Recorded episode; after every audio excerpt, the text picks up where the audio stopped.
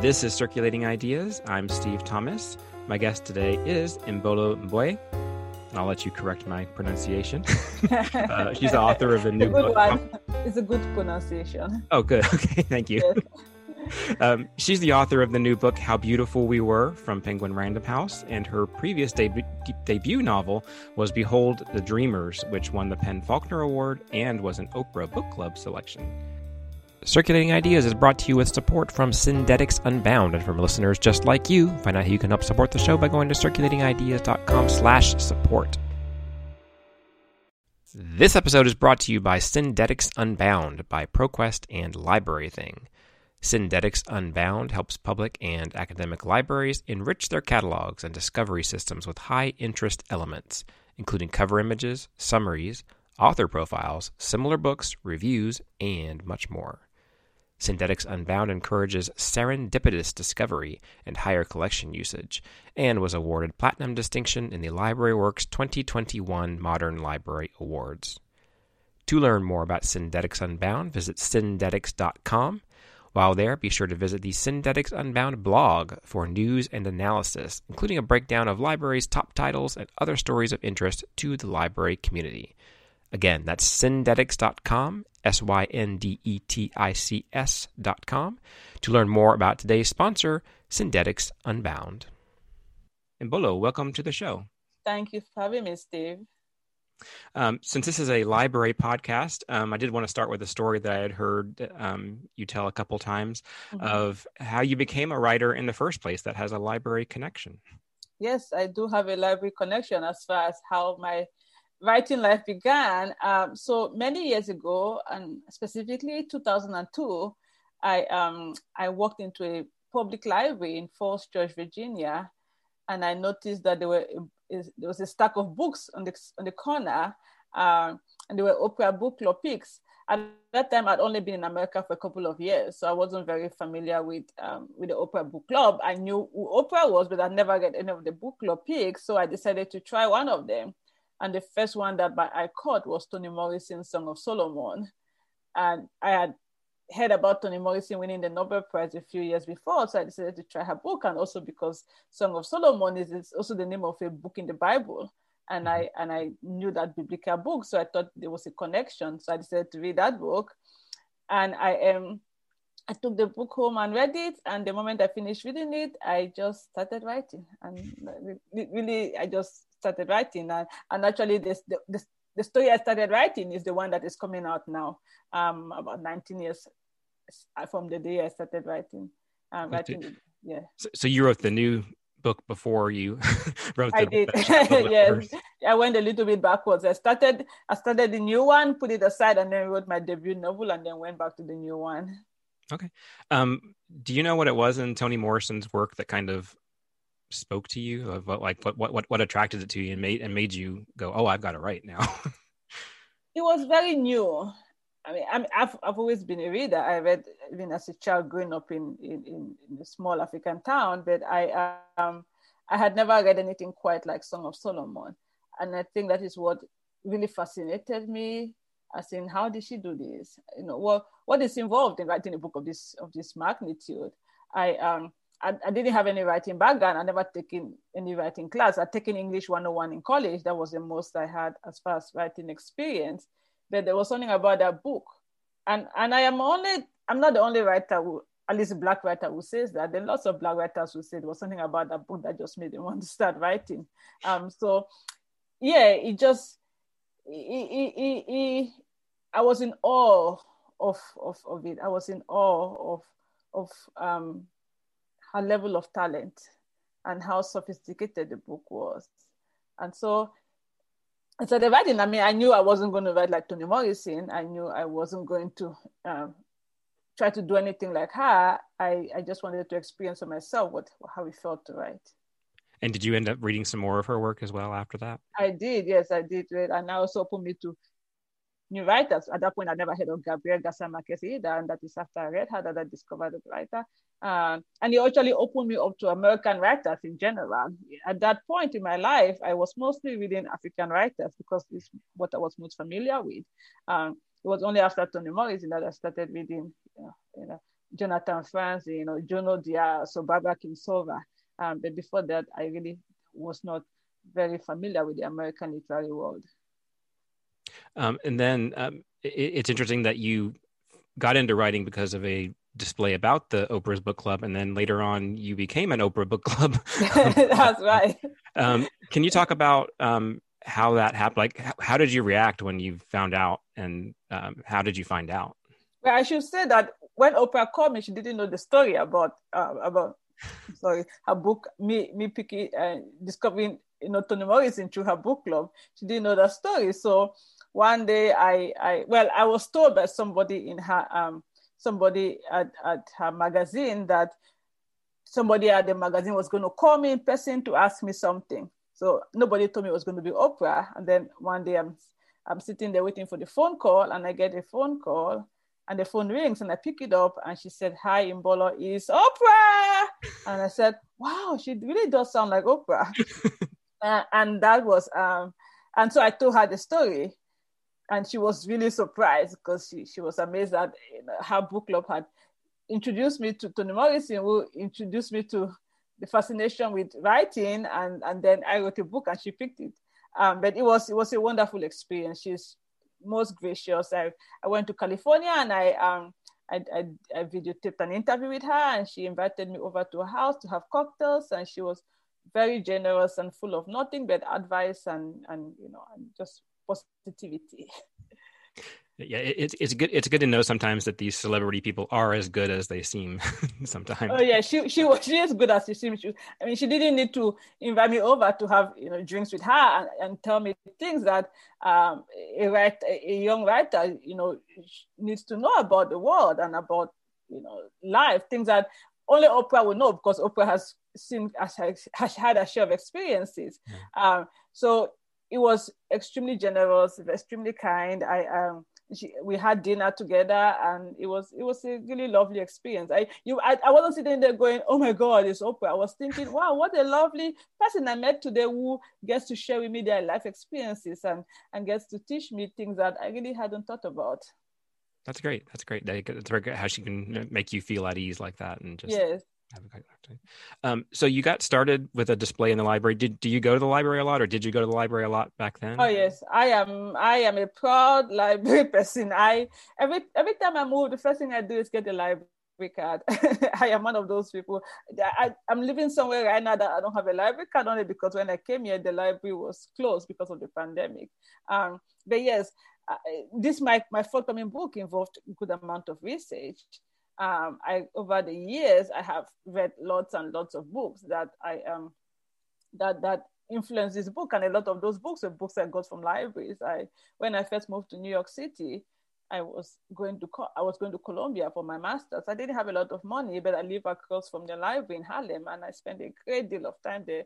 It's from that library that I read um, the, the, memoirs and autobiographies of Malcolm X and Gandhi and Martin Luther King Jr. and Mandela, all of those books influenced my, my, my novel that is coming out now. So, I mean, I, I, can't speak highly enough of the foundation that the library laid down for me and my writing. That's great. Um, so, um, in addition to you, you, you write really complex characters where there's no, you know, there's no black and white. There's nobody that's completely, completely bad. They all kind Thank of have you. shades of gray there, um, and they all um, we, we share with their struggle and figure out how they're going to get through that. But you mm-hmm. also tackle really important topics. So, like you had the economic collapse of 2008 and immigration in um, Behold the Dreamers, and then in the new book, you're talking about the environment and colonialism, the unchecked power of corporations, basically. right. um, what what draws you to sort of set your stories with these um, big topics in the background? Well, I must confess, Steve, that I really, now that I put it that way, I'm thinking, wow, my books do touch on those topics. But no, I, I, I never think about the topics. I think about the characters. I think about what is the story I like to tell.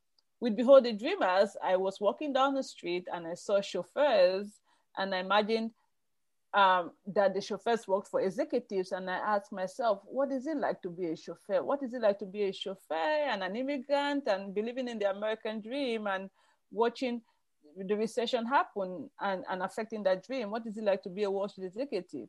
So that was where I came from. With this book also, um, my new book, How Beautiful We Were, I was thinking uh, about what it's like to to fight against um, powers that are much bigger than your, than you.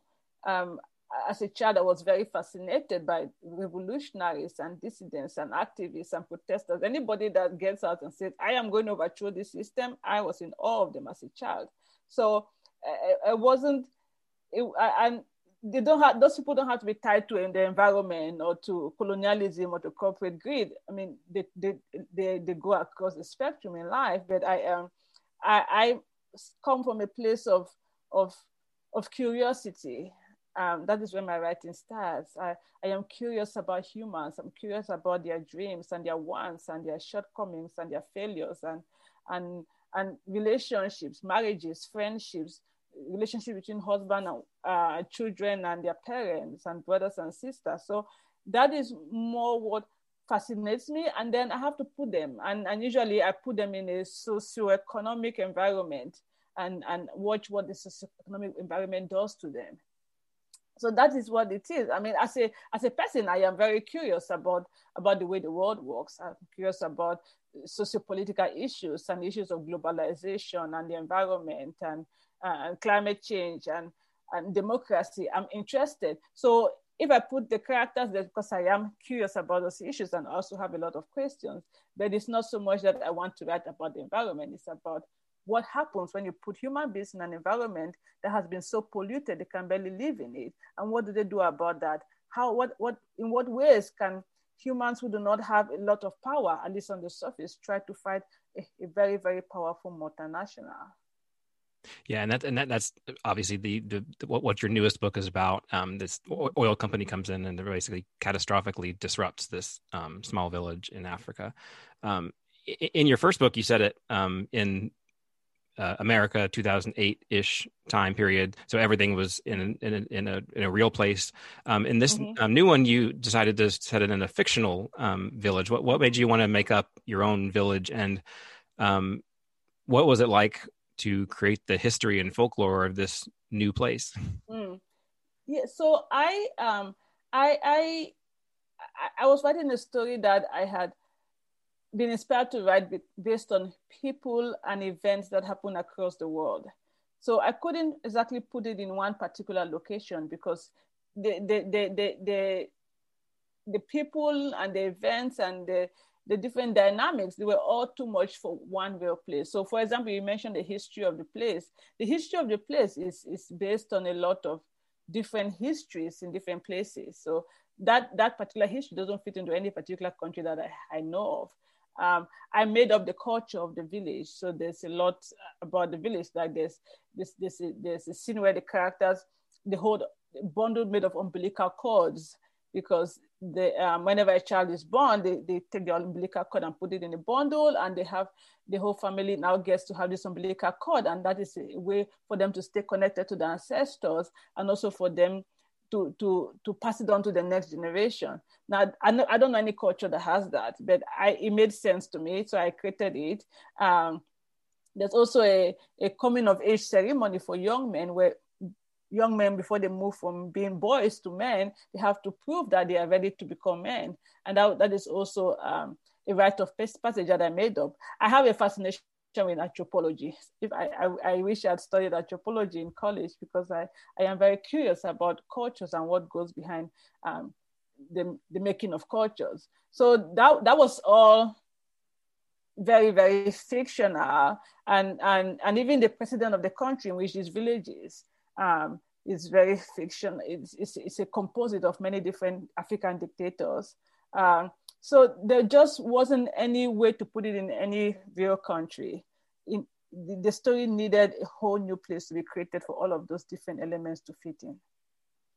And you you you start the book with kind of a, a little exciting incident where um, the yeah. um, sort of madman kind of um, steals the key, the car keys of the um, executives who are trying to leave and go back to the city, and um, that sort of uh, makes everybody realize, well, wait a minute, we can fight back. Right. this is just one little small way, but it's kind of an inspiration and gets the ball rolling. Mm-hmm. Um, and then um, there's a family you kind of follow. Mostly, it mostly goes through um, Thula. Is that how you pronounce That's it? right. Mm-hmm. Yeah. So she's kind of the center of the book, but you also um, view the action through a lot of different characters. Um, mm-hmm. What made you want to kind of jump around different different viewpoints? How, how did you come to want to structure the book like that? Yeah, well, like you mentioned, Thula, and she is at the center of the story. So Thula is a is a young girl who was born into, into this village in which there has been oil exploration going on for many years. And by the time Thula is born, there has been a great deal of, um, of pollution going on. So the rivers are covered with toxic waste. Um, the pipelines are spilling all the time. The air is dirty from gas flares. And when the story starts, the children in the village are dying because it's just a lot of pollution and contamination for little children to live in. And so when the story starts, there's just a great sense of despair. Thula and her age mates who were all born in the same year, they, they, they don't understand what is happening. And then there's a village meeting where the oil company says, okay, let's talk about this. We're going to solve these problems for you guys. Let's, you know, just be patient. And everybody's frustrated, but what can they do? What, how can one little village fight against an oil company? And then a madman appears and say, I have an idea. So that, that sets the stage for what happens for the next 40 years, you know, when the, the villagers decide to kidnap the oil company men. Um, but it, it, it, wasn't just a story about Thula and her age mates, it's also the story of the community. Um, because this is one whole community and they they go through so much together as a community. It is also a story of a family because Thula's family is very involved in this struggle against this oil company. So her father, her uncle, and before that, her grandfather.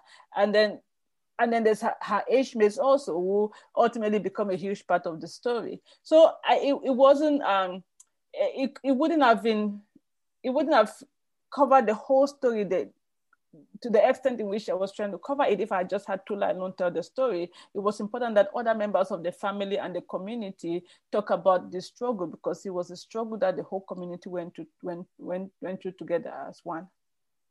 Yeah, and and in that, in that opening part, you, you, uh, the viewpoint is always we do this and we do that. So it's sort of the mm-hmm. community as a whole. That's right, right. And the, and the, the, we is Thula and her her, her age mates were all born together and this, they were born in the same year, and they go through this they grew up together in this village and they fight the oil company together and they see the repercussions of fighting the oil company together. So it was while they are part of the story that we have other people's, you know, talking in the first person voice, it was important to me that that the story is um the, the focus remains on the struggle and the struggle was the whole village against this oil company. It wasn't just Thula's struggle alone. Um, I also kind of noticed that you you come back to education a lot in your book, so that's that's an mm-hmm. important thing to people. Like in um, the first book, um, Neni is attending school for mm-hmm. pharmaceutical mm-hmm. school, and then even Vince kind of drops out of school to make his life better. So, um, um, and I then didn't think about that, but that's a good point. He does drop out of school. and then the, um, or I guess he does decides not not to not to go to. That's right. um, and then in the and then in the new book, um, Thula goes to America for an education, and then she comes back to help with mm. the revolution more. Um, how how has education informed your writing and improved your own life and um, how do you see that affecting your characters in the books? Hmm. Well, I grew up in a world where education was not a given, especially education of young girls. Um, I, I, know many young women my age who did not even have, have the education I have because of they just did not have the opportunities I had.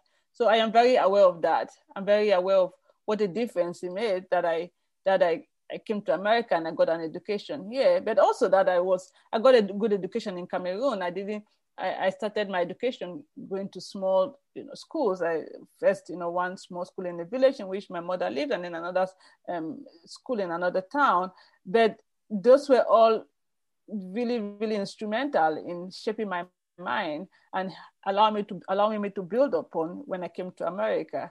And so I am very aware of um, of what a difference education makes. And when I looked at the people who inspired the character of Thula, when I look at the, the Dr. Kings and the Mandelas and the Gandhis, they were all very well educated. You know, Dr. King had a PhD, Mandela was a lawyer, Gandhi was a lawyer, Obama is a lawyer, and that makes me think, wow, this there's a lot of them are lawyers. Uh, but it is, it is, they were able to become these, these celebrated revolutionaries because we were educated on the ways of the world and how to fight against it. And that is why it was important that Thula also, she knew that she also needed to get an education.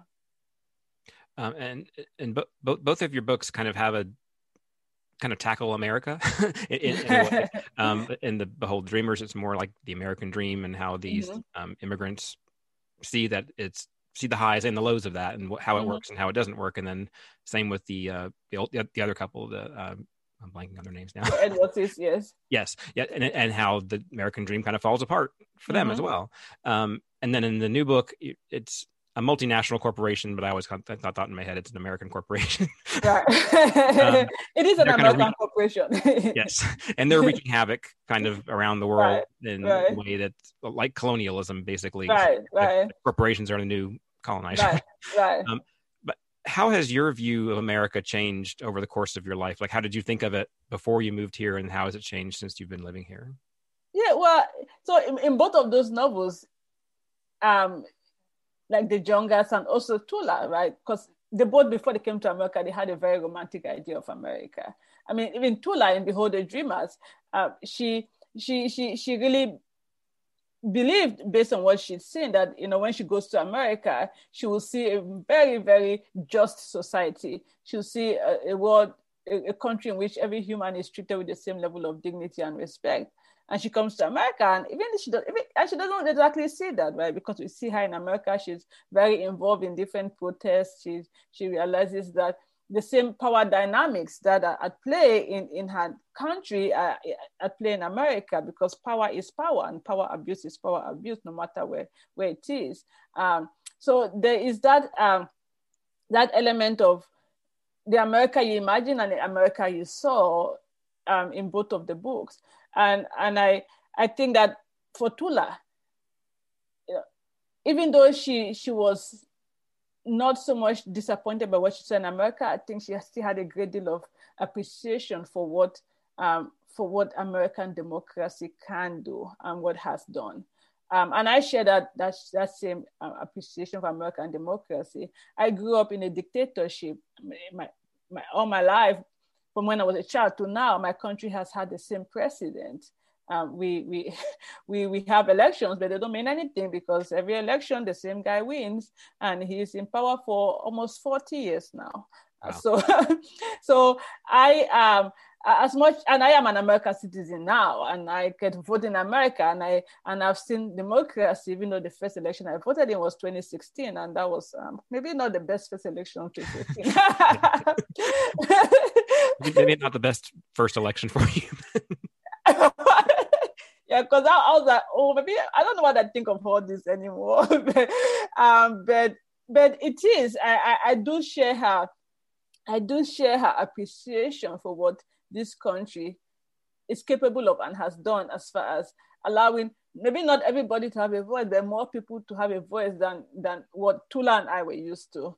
Again, like I said, I grew up in a place where we didn't have freedom of speech. I mean, when I came to America, I saw the freedom of speech that was given to people in this country. I was in awe.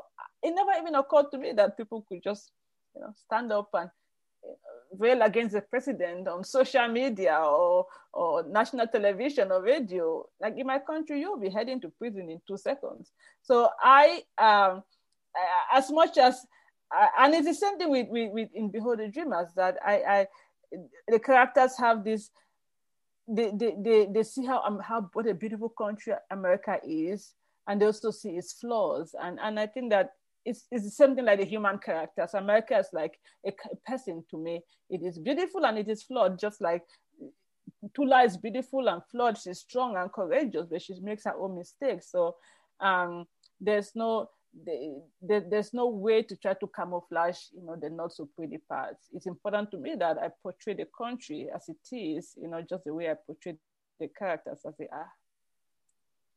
Um, you're very good at getting um, the reader emotionally involved with mm-hmm. the story. And there's a couple of times, obviously, that you tear up a little bit. And I read that you actually even cried.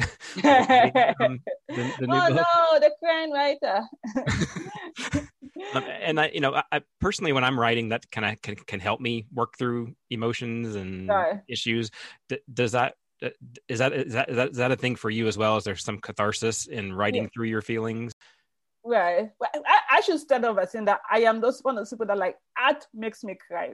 Period. You know, I I listen to a beautiful song and I choke up. I listen, I watch a great movie and I choke up. I see a beautiful you know artwork and I choke up. So I am. I mean, I am an artist because art is almost a religion to me. So anything that is beautiful makes me choke up. Now, for this my own book, I think the, the, the, the, it was more like you said, it was a catharsis. It was um, because writing this novel and my writing in general is, is, is, is comes from a place of questions. This book is full of questions. How do you fight against such powerful forces? Is it really worth it to sacrifice your family and your friends and people you love? Is there's so much going on um, that the, the characters don't exactly know, they don't have answers. And, uh, and then we start thinking about the bigger questions. Why is the world like this? Why do the powerful do this? Or how can we all feel powerful? Or how can we change the system? There's just, life is full of questions. And I think that when I write, maybe part of it is just being humbled by the fact that I don't have answers, right? and, and maybe I'll never have answers. One of my favorite um, um, spirituals, this is this is spiritual. It's a wonderful song sung in African American churches. We talked about someday we will understand it better, and you know, and I love that song, and I think that that is that is some part of what I feel when I write is that I don't, I cannot make sense of the world completely. I, I struggle to make sense of the world, but I'm going to just write a story that you know, that lays down my questions. And maybe together as a human race, through art, we can figure out some answers. Yeah, I found, especially in, the, I mean, in, the new one as well, but in the, your first book, that it's kind of Jende in particular, kind of, he's always asking questions and having, and he, kind of tenuously on the edge of, am I going to get deported? Right. um, and, and, then everybody starts kind of see, keeping secrets from each other, and right. it's always kind of nobody's sure what to do. right, and even even in this one, I mean, the the, the like the, there's a character of Thula's grandmother who is asking yeah. questions about the meaning of life. Yeah. Like, why do we fight when you know the moment we get what we want, we're going to want something else? And and there's a character of Austin who is a is a, is a, is a young journalist and after all the articles he's written about you know injustice and and seeing that no matter how much he writes again about the injustice in the world, little is changing, and he starts asking questions also. So it, it is that that that I suppose it's a it's a kind of surrender, like surrendering. I surrender to the questions. I surrender to the to the fact that um, I might not have the answers, but I am going to just just get into this work of art and you know bear out my heart in this work of art. And I, I and so it is it is a release it is a catharsis it is liberating for me to be able to do that. Yeah. Um and all of your characters again like i said have such depth. Um do, do you find it more difficult to write characters who are more like you or who are like completely opposite from you? Is it harder for you to get, get, inside somebody's head who's completely made up, or is it harder for you to express uh, your own feelings? Yeah, well, that's a good question. I, I do enjoy the harder characters. I mean, I used I said about my Facebook. I said I could I could have written the character of Neni Jonga in my sleep, right? Because I know that girl. You know, she's from my town. I hung out with girls like her growing up. She, she lived in the same uh, ne- Harlem neighborhood like me. It was so much easier. Now, for me to write about you know, Clark Edwards, a Wall Street executive, or his wife, Cindy Edwards, which was a very difficult character. Now, that is what pushes you as a writer. That is what made me to be a better writer. And it was the same thing with How Beautiful We Were. I um, it, it, that I had to write about people making choices that I just cannot understand, but I had to push myself to get there. And one of that is the use of violence in trying to get what you want. This is a novel that explores the use of violence in, in fighting against injustice. And for me to write about people who acquire guns and feel so strong and powerful, like, wow, I have this gun, and I'm, with this gun, I'm going to make the world bend to my will it was very difficult because I do not believe in violence, but I had to really push myself to go there. And, and it was painful and uncomfortable, but, but, but I went through it. And I think that I had to do all of that, for, you know, for the, for the in service of the story. Yeah.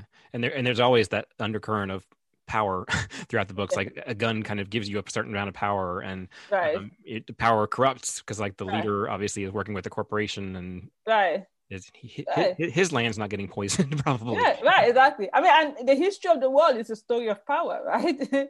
Who has the power? How do they use the power? How do they get rid of, get rid of other people's power? How do they accumulate so much power that there's no power left for anybody else? I mean, this is a story about people who also realize in the beginning of the book that maybe we're not so powerless. Maybe we can fight. Maybe we can use strategies that they could never have imagined we would use. So I like to say that this is not a David versus Goliath story, it's a Goliath versus Goliath story because the, the, the villagers realize how powerful they are. And the reason why this battle lasts for 40 years is because it wasn't a, oh, we're going to like one side kills the other one really easy. It was like, no, this is going to be a long, ugly, nasty battle on both sides.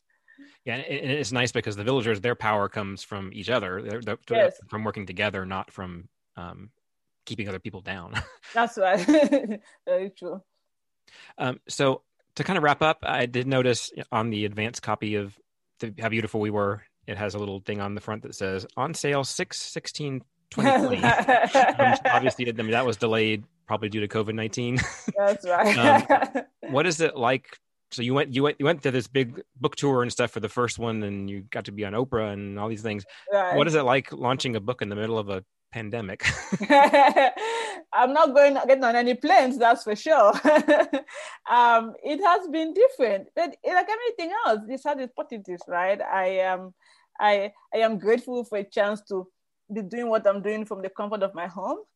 At the same time, I so terribly miss audiences. I mean, I, I, there's nothing, you know, quite like standing in front of people who you know you you talk about the story you talk about the ideas and the characters and you share it it's such a privilege and a blessing and something that i've never taken for granted and so i um i i i i I, hope and believe that this, we at the tail end of this whole pandemic drama, and that you know, in not too long from now, we'll all be able to sit together in one space and and talk about about about books and ideas and story and just celebrate art and celebrate humanity in general.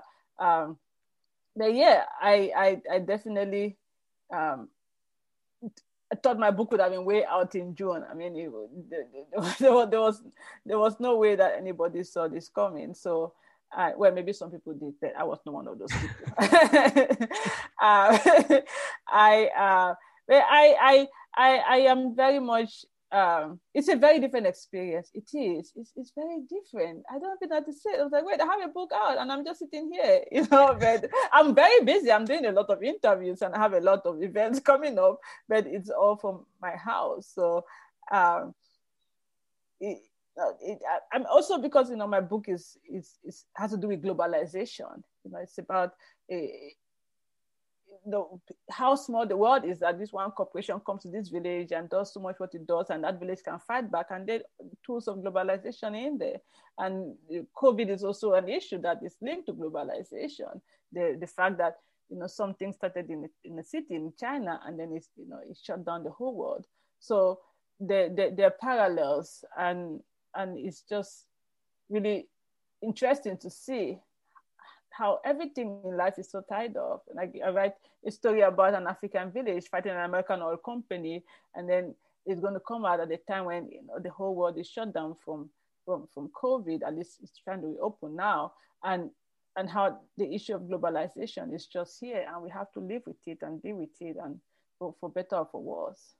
Yeah. Well, um, Imbolo, thank thank you so much for coming on the show um, to talk about your book um, that's called "How Beautiful We Were," and um, I, from I hope everybody goes out and gets a copy of that, either from your library or or, or buy it. Um, it. It's a great book, and um, thank you so much for coming on to talk. Thank you so much, Steve. Such a pleasure. Thank you. Thank you, everybody. Circulating Ideas is produced in the suburbs of Atlanta. Views expressed on this show do not necessarily reflect those of my place of work or the place of work of guests. For past interviews, visit circulatingideas.com and subscribe to the show on Apple Podcasts, Spotify, Overcast, or your podcast app of choice, and help others find the show by leaving a rating or a review. You can follow the show on Twitter at CircIdeas or like the show's Facebook page. Theme music is by Pamela Klicka, and the logo is by Shandy Fry. Thanks for listening and keep circulating your ideas.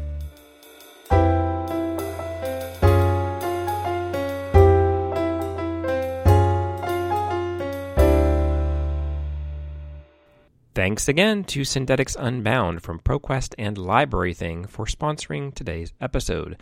Visit them on the web at syndetics.com.